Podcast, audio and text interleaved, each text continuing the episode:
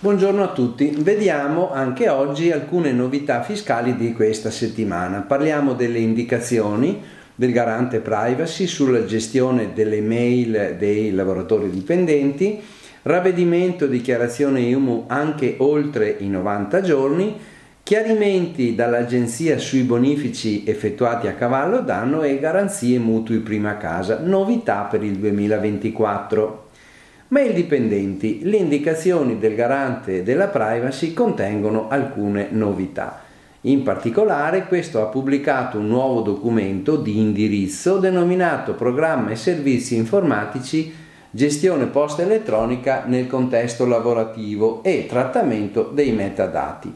Si tratta di linee guida indirizzate ai datori di lavoro pubblici e privati con i quali si danno dei limiti nella conservazione dei metadati relativi alla posta elettronica dei dipendenti.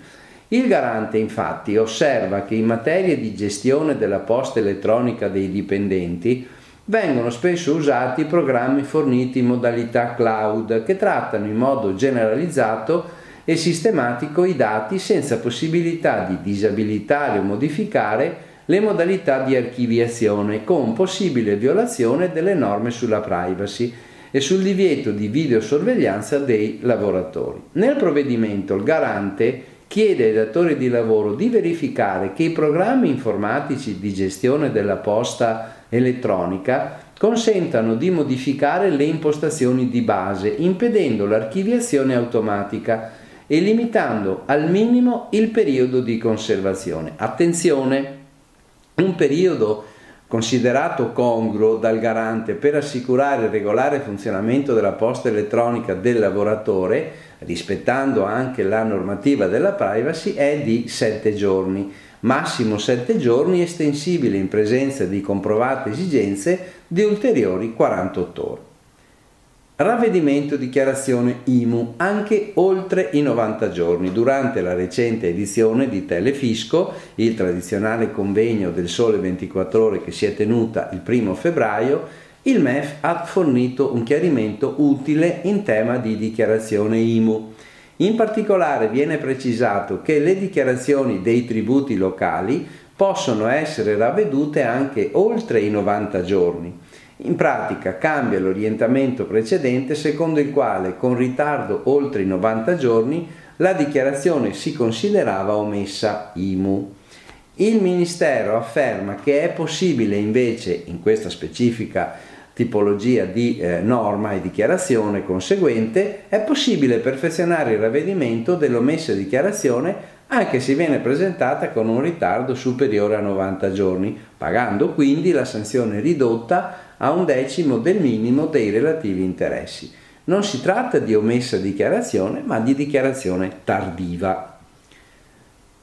Chiarimenti sull'agenzia anche sui bonifici a cavallo d'anno. L'agenzia, in un'altra risposta ai quesiti presentati nel corso di Telefisco 2024, relativamente alla non coincidenza tra le date di pagamento con bonifico e il relativo addebito sul conto corrente, ha evidenziato che ai fini fiscali rileva il momento dell'ordine e non il momento in cui materialmente avviene l'addebito sul conto corrente della persona erogante. L'agenzia richiama il precedente della propria risoluzione del 23 aprile 2007, la numero 77E, per un caso di utilizzo di carte di credito a cavallo d'anno e conferma che anche per i bonifici le somme si considerano versate nel momento in cui si manifesta la volontà di sostenere l'onere, dando l'ordine di pagamento alla banca.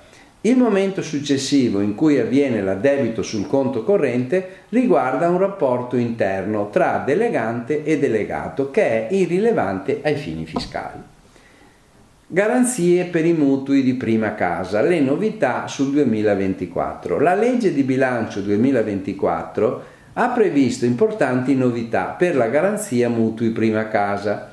Con riguardo al fondo di garanzia per l'acquisto della prima casa è stata prorogata al 31-12-2023, dal 31-12-23 al 24, la possibilità di usufruire della garanzia dell'80% sulla quota capitale dei mutui però destinati alle categorie prioritarie con specifici requisiti di reddito e di età.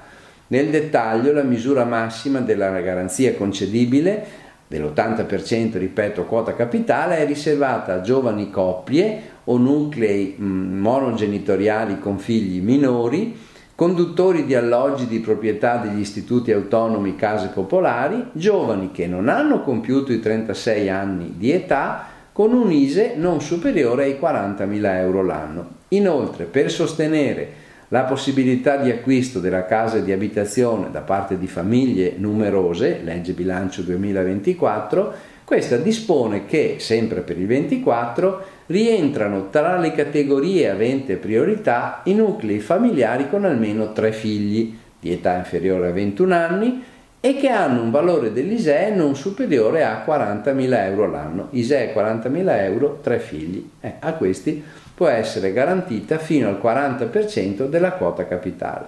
Bene, vi auguro buon lavoro e buona settimana.